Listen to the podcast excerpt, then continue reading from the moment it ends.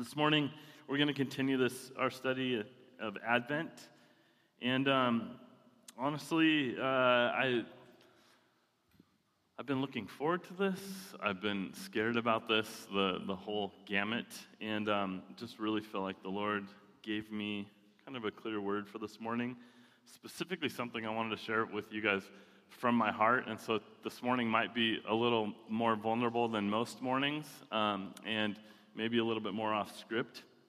Uh, but let's uh, take this time to the Lord and ask Him to just have His way with it. Jesus, we thank you for this morning, God. What an honor it is to be here. What an honor it is to be with your church. What an honor it is to experience the hope and the peace and the joy and the love of Jesus. God, this morning as we talk about your joy, I'm just praying, God, that you would wake us from our slumber. I'm praying, Jesus, that your joy would break loose in this place, God, that you would light a fire within us, that we would rejoice at the great gift that's been given to us and this awesome life that you've allowed us to live, God. May we not take this time, this day for granted. May we not take the next breath that we have for granted. And Jesus, may all of this be used to glorify you. In your name we pray. Amen. All right, little recap before we get in. Uh, actually, before we start, how many of you are going to go caroling tonight? Because I, I, have to say this. Uh, there's like three people. Um, I'm an extroverted person, and it is, I'm so nervous about caroling tonight. you introverts think I'm not going because I'm an introvert, and yet us extroverts are going, I don't want to sing in front of people. Uh, yesterday, we rang the bell in front of Super One, me and my family, and at first I'm just like, oh man, you know, like just ringing the bell. And then, like, as the day went on, it was just such a sweet moment where uh, you realize you get to interact with people that you normally wouldn't get to and bring a bit of God's joy to people's lives, even as they're entering and exiting a grocery store. And so I do just want to say um, if your nervousness and your fear would keep you from coming tonight, get over it. Uh, because I really do think that the Lord um, will bless that time and it'll just be cool as a church to go out and bring some joy to people's lives. So.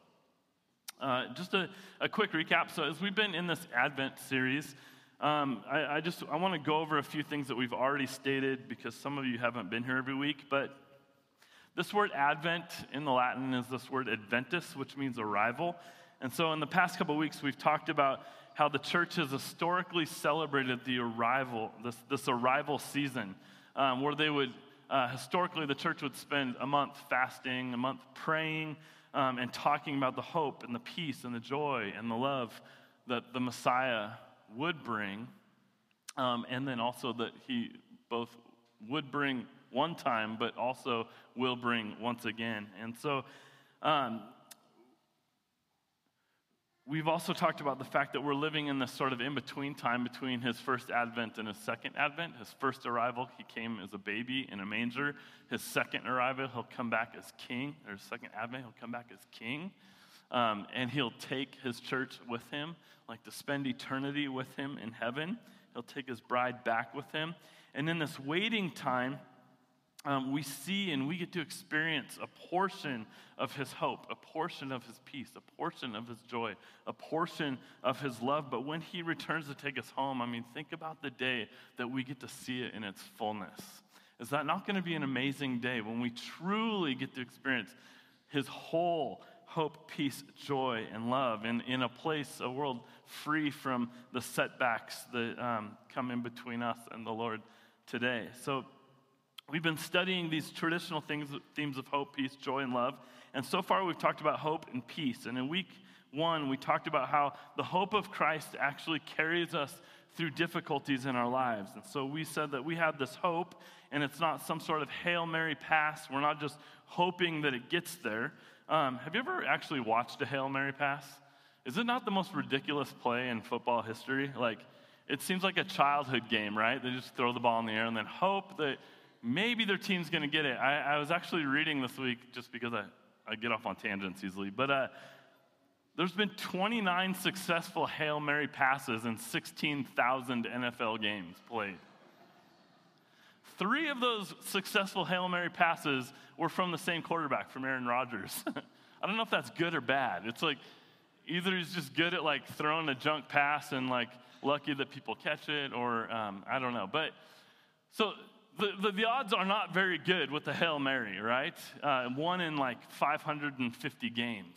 Uh, but as we've been talking, as we talked about hope, um, we talked about the, the fact that Jesus' hope is an anchor for our soul. And when we call it an anchor for our soul, it's an assured hope. It's a guarantee of eternal life with Jesus. It's not just a one in 550 game chance, it's certain.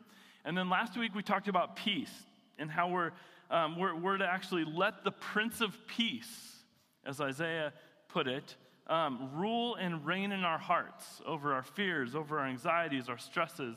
And we talked last week about this holistic approach to peace. That, that God's peace has three different aspects to it. That, that when we talk about the shalom of God, we're talking about peace between us and God, we're talking about peace within ourselves, and we're talking about peace amongst one another. That, that God's peace, there's a, there's a holistic approach to his peace. That it's not just to get right with God, and it's also not to just get right with myself. It's to get right with God in order that we would be made whole and find peace, in order that we would be the extenders of peace to others. And I talked last week about how rare it is to find people who actually tell you that they truly are at peace in their lives, that they're truly at peace with God, they're truly at peace with themselves, that they're truly at peace with others. And I ended last week with this challenge to us to become these people of peace. I said that it starts with Jesus so that we can be inwardly transformed and receive the peace of God, but that it doesn't stop there, that we receive uh, peace with God so that we can have the peace of God within us. And, and lastly, so we can live at peace with others and be those that don't settle for unreconcilable differences in our life. We need the holistic view of peace that starts with Jesus. And today, we're going to get in this third Sunday of Advent, we're going to be talking about joy. And again, this is probably one of the more vulnerable messages that you'll hear me preach because I'm going to invite you into some portions of my own life and some pretty raw stories um, over the last couple weeks. But in my studying of joy over the last couple weeks, I've basically realized that honestly, I have a joy problem in my life. And what's interesting is that most people would never think that because I think that um, anybody, does anybody study the Enneagram at all?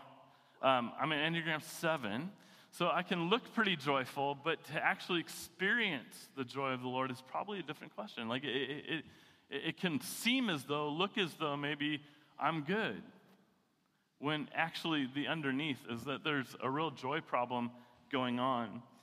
And so I, I thought um, as we talk about joy this morning, that I'd use myself as a case, in point. Is that all right?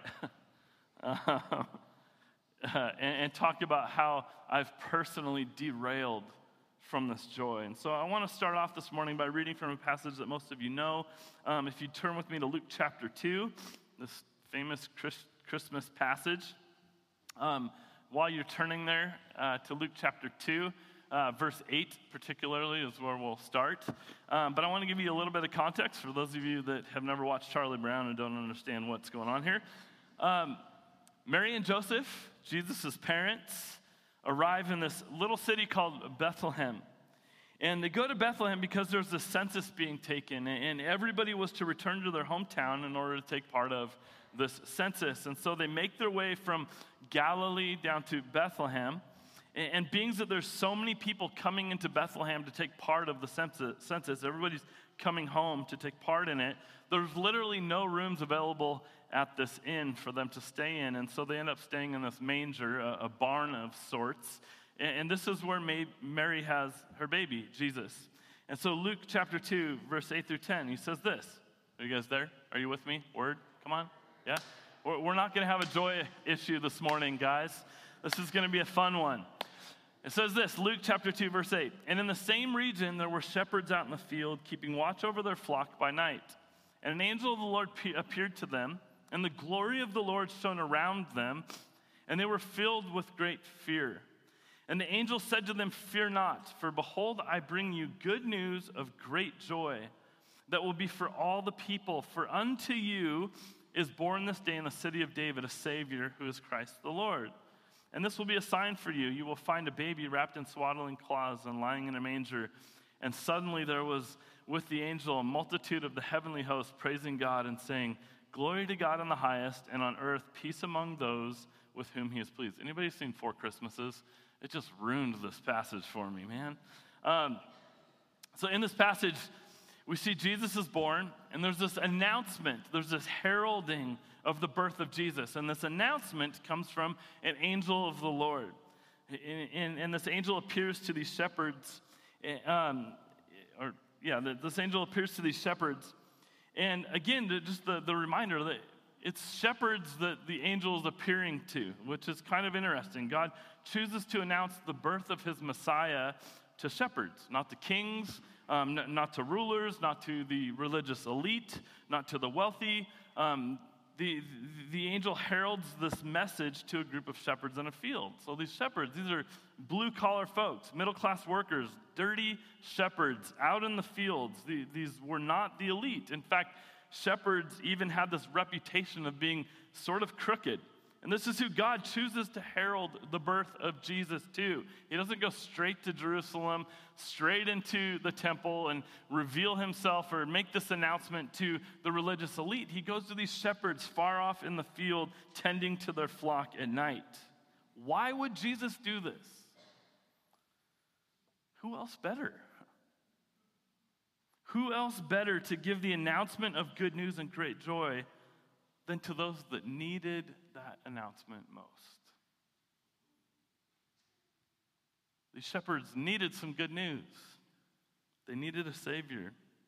And it's such an awesome gospel reminder to us that are a little bit old and crusty. And when I say that, I don't mean by age. I'm referring to those in this room that have grown up in church. You've been around it forever. And the bummer part is that we can run the risk of becoming old and crusty spiritually speaking. Those of us that think we've got it figured out, that, that, that have stopped looking at this news as good news of great joy. I was reminded this last week of um, when Anthem started. A bunch of kids that had no idea what God would do. And uh, I, I will never forget some of the sweet nights of, of worship and just like studying the word and just kind of the rawness and, and um, the innocence of beginning something new like that. And I told Thomas that I was going to use him as an example, but those of you guys that don't know Thomas Holmes, um, and is Lance here? By chance? Um, Lance uh, Payne. Lance, at that time, was like brand new to Jesus. Like this young kid comes out of drugs, like has this kind of gnarly past, like has this radical come to Jesus time in his life. And I literally watched over the course of two years as these two guys begin to take the good news of Jesus to their friends. And it was like, it seemed on a weekly basis that there were just new people coming to church that these guys are like, you got to come check this out and like get to know Jesus. They were just leading everybody to Jesus. I mean, I, I, I can't help but even remember times of those nights, Thomas, where you guys were like on your knees, like crying before the Lord. And the, the joy of the Lord was so evident. And it was like in worship, it was just like sometimes shouting, maybe like a backflip off the chair, maybe like running around, but it was just like God had set them free. And as a young pastor at that time, there's nothing more that you want than you want to see in people than the joy of the Lord taking root in somebody's life. Because what they realize is that they've come out of something. That, that they were even the least of these at some point in their life, and Jesus saved them. When this angel comes to herald this this proclamation of good news and great joy. Please don't read this as the Charlie Brown story goes, you know? Read this as truth that the angel shows up to proclaim good news of amazing joy to people who desperately needed good news and tons of joy in their life. He came to the ones who needed it most. And here's my point this morning that the good news of great joy is available to those who need it most. Like, how many of you guys have seen The Grinch? The, the Jim Carrey version, right? Um, that, that movie, if you remember, the, there's this little girl in that movie named Cindy Lou Who. Anybody remember Cindy Lou Who? How can you forget her? And uh, Cindy Lou Who in the movie nominates the Grinch to be the cheermeister. Do you guys remember this part? And the people are just kind of up in arms about the fact that she's nominating the grumpiest dude of all to be the cheermeister.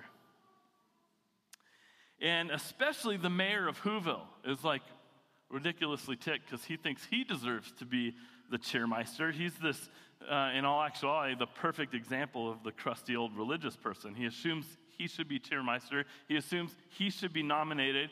And yet, then you've got Cindy Lou Who nominating the Grinch. Like, why would you nominate the Grinch? He's angry, frustrated, bitter. He hates Christmas. But if you remember what Cindy Lou Who says in the movie, she says this she says, Cheermeister is the one who deserves a backslap or a toast, and it goes to the soul at Christmas who needs it most. Aw, right? Aw. This is good news of great joy, and it goes to those. It goes to the soul that desperately needs this news the most. And I want to rephrase that a little bit. The, the gospel of Jesus is available to all. Jesus died once and for all, for everybody. But it's actually received by those. It's received by those who know that they need it the most. And this is why the Bible says God opposes the proud, but he gives grace to the humble. Because the proud of heart are always trying to achieve it trying to make it happen on their own. They're achievers. They think they deserve it, they think they can earn it. But the grace of God can never be achieved, it can only be received, right? You can't achieve it, you receive it. And so, with open hands and open hearts, the, the proud are constantly trying to achieve and earn and believe that they deserve this gift from God. And they can never receive the grace of God because it can only be received with open hands and open hearts. And so, this is an awesome gospel reminder for us that the Savior of the world is born. The good news of great joy is heralded, not to kings, not to dignitaries, or to the religious uh, elite, not to those who think they deserve this world changing announcement. But the announcement is given to the lowly shepherds in the middle of the night. The gospel goes out to all, but it's usually only heard and received by those who know that they need it most those who have the humility to hear and to answer. And as I was studying this biblical idea of joy over the last few weeks, I realized that maybe, just maybe, I've become a little bit religiously crusty myself. It's interesting with this biblical concept of joy. Um, we all desire to be in a good mood, right? Anybody here not like being in a good mood? I'd love to talk to you afterwards, ask you to never come back again. No. Um, most of us want to be in a good mood. And what's really interesting about good moods is that we all sort of describe our good moods differently, right? Like I'd be like, oh, I'm in a rad mood this morning, you know? Um, I'm in a joyful mood, I'm in a cheerful mood. There's so many different words in the English vocabulary that we can use to describe this mood that we're in. Um, and when we hear these words, we, we have the, this, this ability to, to understand the mood that somebody's in. When they say they're cheerful or they're joyful or they're rad, like we have the ability to kind of make that the lens and understand this person is in a good mood. But we don't just say good, we use all these other words to describe it. And so the, the language of the Hebrews and, and, and the Greeks is sort of the same. For this word joy, there are a ton of different words in Scripture that can be used to explain this feeling of joy. And each word has kind of its own nuances a bit, and they all relate to this same feeling of joy. I did a search for the word joy in the Bible, came up with 155 verses to this word joy. Uh, another thing that I was reading online said that the, the word joy appears 88 times in the Old Testament in 22 books, 57 times in the New Testament in 18 books. Point is this there's a ton of joy in the Bible, a ton of joy. There's 15 different Hebrew words and eight Greek words to describe joy alone, both as a noun and as a verb. And the crazy thing about this is that this means that, that joy is something that's tangible and concrete, as well as something that's intangible and abstract. Like that it's both and. Like in Hebrew, there, there are several words for joy, each with kind of different shades of meanings. And it's the same in the Greek, both in the Old Testament and the New Testament. This word translated as joy means the same as the English words gladness, cheerfulness, rejoicing. And in the Old Testament, joy refers to this whole wide range of human experiences. It's interesting, like you look at Song of Solomon, and joy is used in context to an erotic love.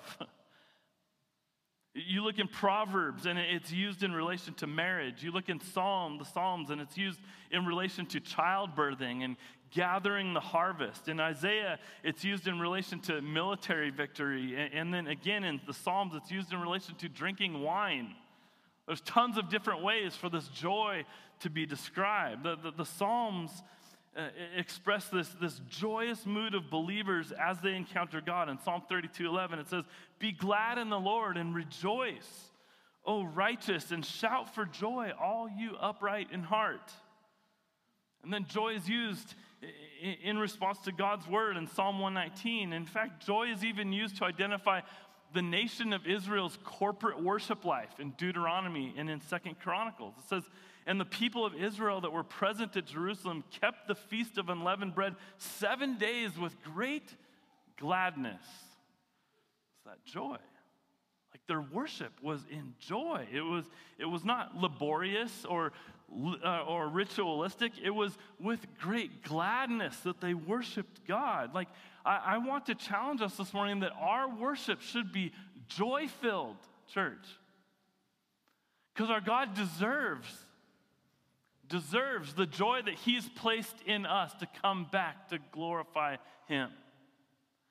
He's placed it in you. And then, central in the Old Testament is this understanding of joy in God's acts in history, like the things God has done. I originally began putting this message together several weeks ago, and one of my main points at that point when I was putting it together was going to be that joy is not something that just comes naturally, we actually choose to take it and live it. It's a gift that God's given us. So you get to choose joy. And honestly, over three weeks' time, I kept really struggling with that concept of choosing joy. Like, I know it's right, but how in the world do we do it? Like, what? Give me some tangible steps to choose that joy, God. And so I struggled with how in, in, the world we can choose joy. Like, how do you tangibly teach people to choose joy without, beca- without it becoming a manufactured version of the real thing? We don't want fake joy, we want the real thing. How do you teach people to grasp the real thing? And so this started me off on this tangent of trying to fully wrap my brain around the idea of choosing joy. And so, as I dug into Scripture and started seeing joy as this key theme all throughout Scripture, it started rocking me. Like the, the Lord just kind of, in a very good way, started totally destroying my heart. and so, a couple weeks ago, I had this eye opening encounter, like this God inspired moment that I had thought was just the beginning of a difficult night. And um, this is where I'll, I'll get in. My, my wife knows I'm telling this story, so I'm not throwing her under the bus. But um, uh, a couple weeks ago, we had I had had this really long day, and this is how my night, my day was supposed to go: early morning meetings, and then I had uh, church meetings all day. And then right after I got done with that, my son had a basketball game. And as soon as the basketball game was done, I was going to a worship leaders meeting. And as soon as the worship leaders meeting was done, I was going to see a movie with my dad and my brother. And so it was literally from like 7 in the morning till 10:30 at night, I would have just had this long day. And so I, I, get done with the first part of my day, and I go to my son's basketball game, and I sit down. Haven't seen my wife all day, haven't talked to her all day. I've got these, I don't know if you guys are like me, but I've got these ideas running around in my mind all day long, like things I'd love to talk to my wife about. And so I sit down at the basketball game. You guys ever been to a third grade basketball game before? If you want to get a glimpse of like what it might must be to be like God, go to a third grade basketball game because it's just a bunch of parents telling their kids what to do and they don't do it. You know, like from the stands, shoot, shoot, shoot. And the kids are just like, you know, there's just no rules in uh, third grade basketball. Ian, you understand.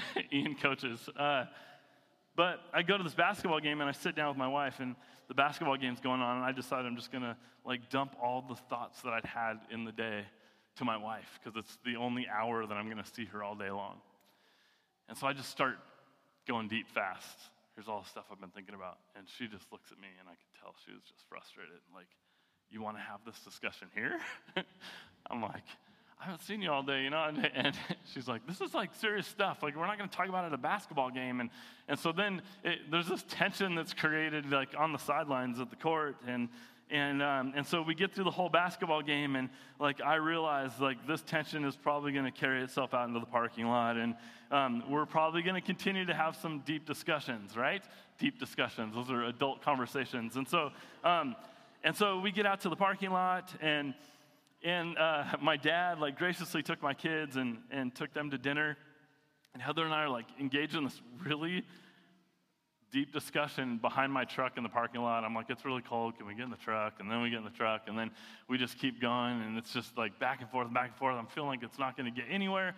And I realize at that point that I'm like about 30 minutes late for this worship leaders meeting that I was supposed to be at. And so I text Austin, and I'm like, dude, I'm so sorry, I'm not going to make it tonight. Like, I, I've got to be with my wife. Like, and, um, and Austin was like, You're a jerk. You know, like, why? I'm kidding. no. no. Austin was like, Dude, I totally get it. Like, take the night off. And so I looked at my wife and I'm like, I'm just to, I'm just to spend some time with you. Like, um, let's go get dinner. And so uh, we go to get dinner and we walk into a, re- a, small restaurant in town, and I go to, I walk in to put our name on the list, and right when I walk in, there's another couple from our church right in front of us, and um, the whole thing is that they seat you community style. So they sat the four of us together at a table to eat dinner together, and I looked at Heather, and I'm like, really sorry, you know, like I was hoping we could have this discussion, and so our Chad and Christy here.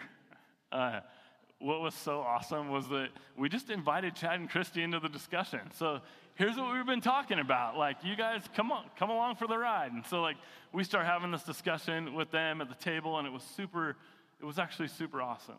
And, um, and we left, uh, we left there, and it, it just felt like a rewarding time. I can't explain it more than that. And uh, we left there, and I went to go see a movie with my dad and my brother, and it was uh, Frozen 2 is awesome. You guys would love that movie we cried through most of it.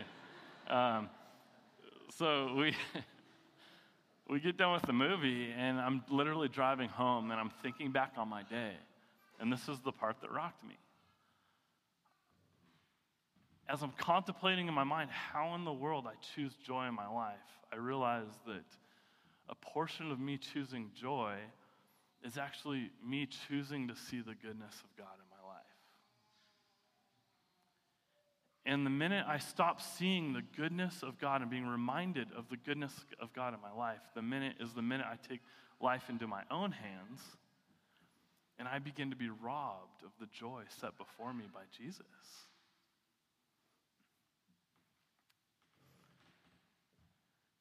It's really interesting if you look back on Scripture at all these memorials that the Israelites set up in order to remember the good things that God has done. I mean, like, go read through the Old Testament, but Look at the Lord instituting the tabernacle. Look at the things that were placed in the Ark of the Covenant. There were all kinds of these reminders in the place of forms and functions um, of the tabernacle and these items placed in the Ark of the Covenant, like Ten Commandments, Aaron's staff, like this jar of manna. And the whole purpose of this ark was that it literally represented the presence of God, and it, res- it represented the presence of God with items that were reminders of what God did and said. Isn't that cool? Like the presence of God existed within all these reminders of what he did and said. And so uh, then, then you, you look at like the when, when, the people crossed the Jordan River in the book of Joshua and they're coming into the promised land, what does God instruct Joshua to do? Collect these stones, build an altar by the river to help people remember what God had done. You have this institution of the temple and this place of worship where people would literally meet with God in a place where they were surrounded by these reminders of who God is and what He was done. And then you fast forward to the life of Jesus, and He institutes this idea of communion, which, which in Greek is this term Eucharistia, which means grateful or thanksgiving. And so Jesus tells us to do this in remembrance of Him. Jesus asks us to give thanks, and, and our giving thanks is in remembrance of what he did. And so you see that, God knows that, that we are these forgetful people. And so there are times when we need to sort of memorialize who He is and what He's done in these tangible ways. Like we need these reminders of God's goodness lest we forget them. And if you're anything like me, like you're prone to forget. Anybody else? The older I get, like the worse my memory is. It's easy to have this amazing encounter with God like that night, and then the next day just like kind of go back into life and settle in and become a little bit crusty. Like I have to constantly remind myself to see the goodness of God because it's there. As I walked away from that night, I realized man, I'm blessed to have the family that God has placed in my life. I'm blessed to have the friends that God has placed. I'm blessed to have the wife and the kids that God has given me. I'm blessed to be able to sit in my son's basketball game. I'm blessed to share a meal with, like, there's so many aspects of that day that if all I look at is the frustrating pieces, I actually fail to remember, to see the goodness of God in my life, and I allow everything I'm experiencing in the day to overshadow what God has done and who He is. And I did that.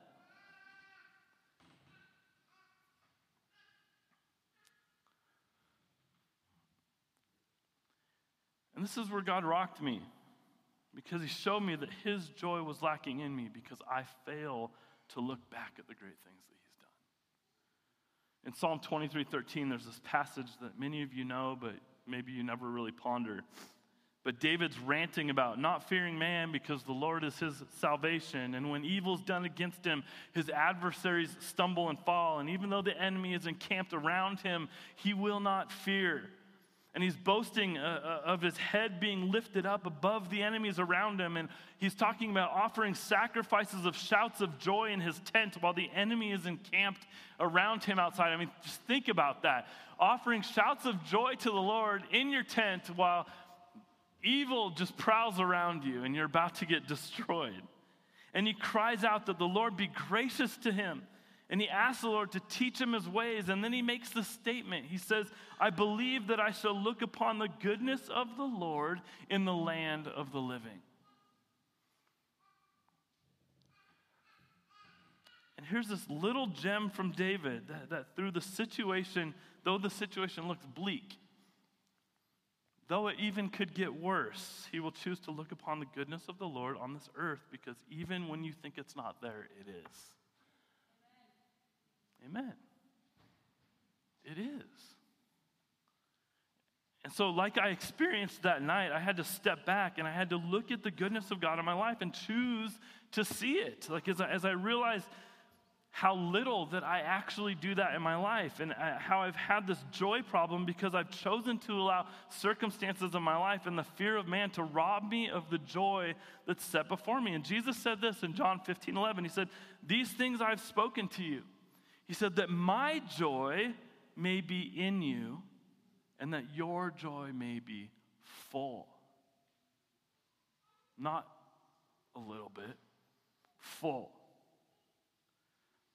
So, what were the things that Jesus is talking about that he's spoken to them?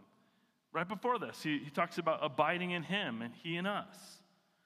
Talks about being clean because of his word, that, that he's the vine, that we're the branches, that we abide in him. And if you don't abide in him, you'll wither.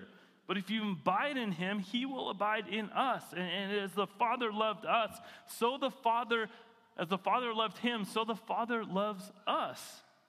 And he spoke of all this so that his joy would be in us, that our joy would be made full. This isn't about conjuring up joy. This isn't about putting on a front in your life. It's about the God of the universe abiding in you. That's crazy talk, right?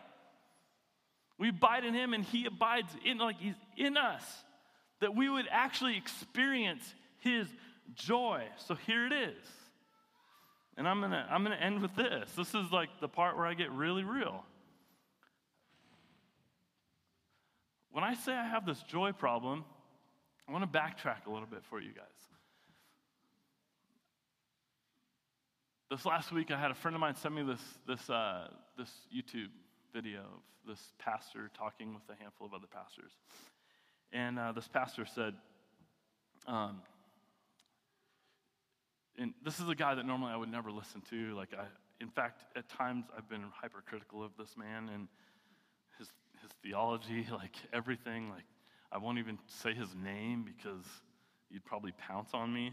Um, but this guy starts talking about five people that he takes on stage with him every time he gets up to preach. It was really interesting. Like, okay, like he's got people on stage with him? No.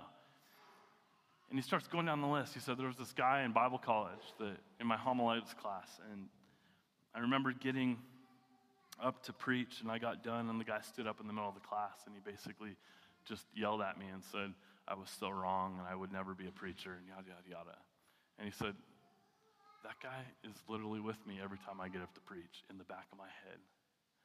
He said, another like prominent pastor that many know and love, at one point was asked um, in one word, how would you describe this pastor, this young guy? He said, unqualified.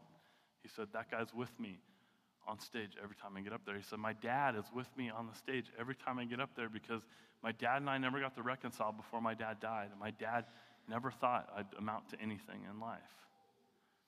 And he goes down the list on these people and he says, he, he said, A few years ago, I realized that every time I get up there to preach, I'm actually preaching to the critics and the people that hate me.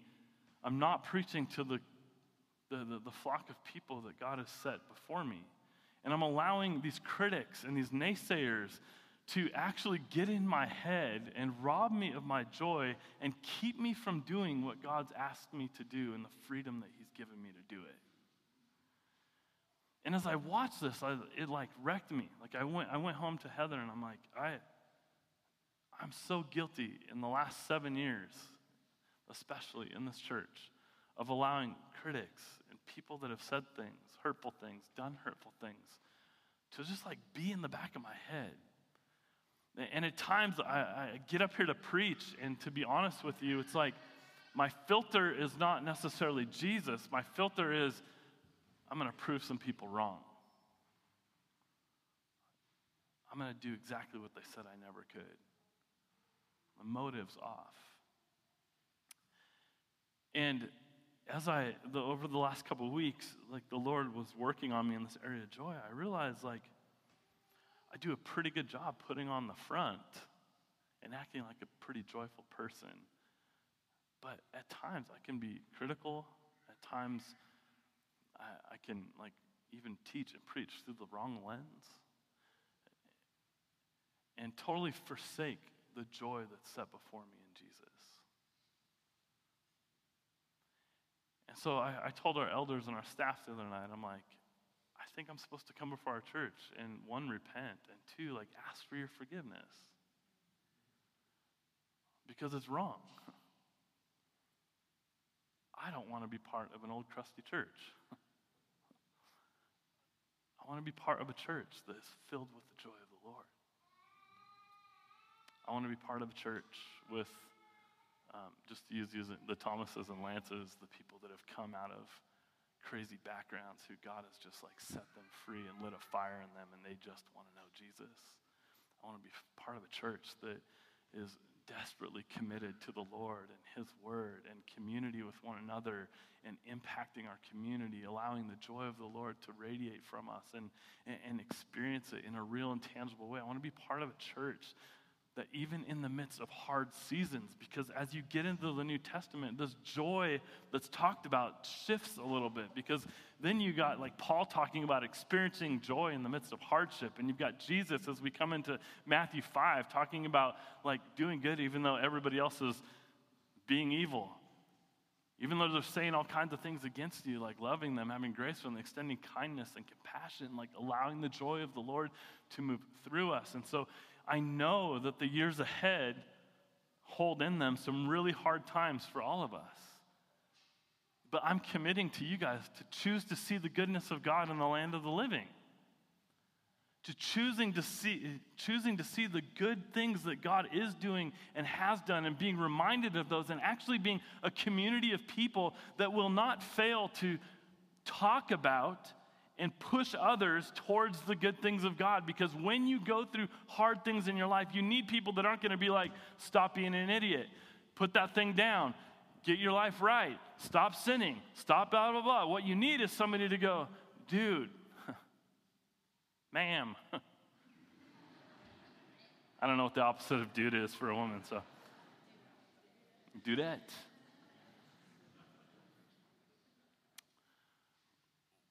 we would be a community that would push people and say, hey, get your eyes up. Get your eyes up. Like, God is good.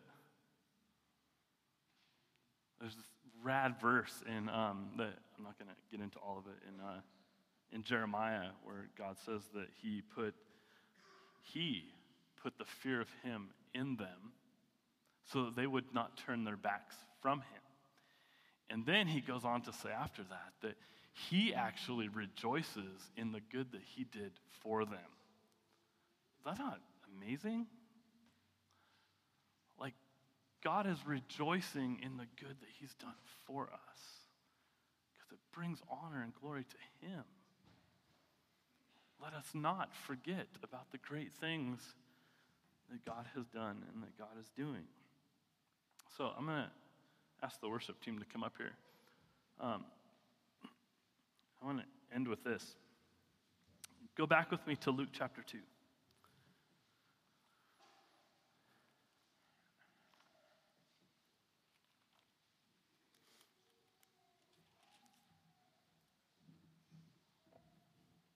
Verse 10.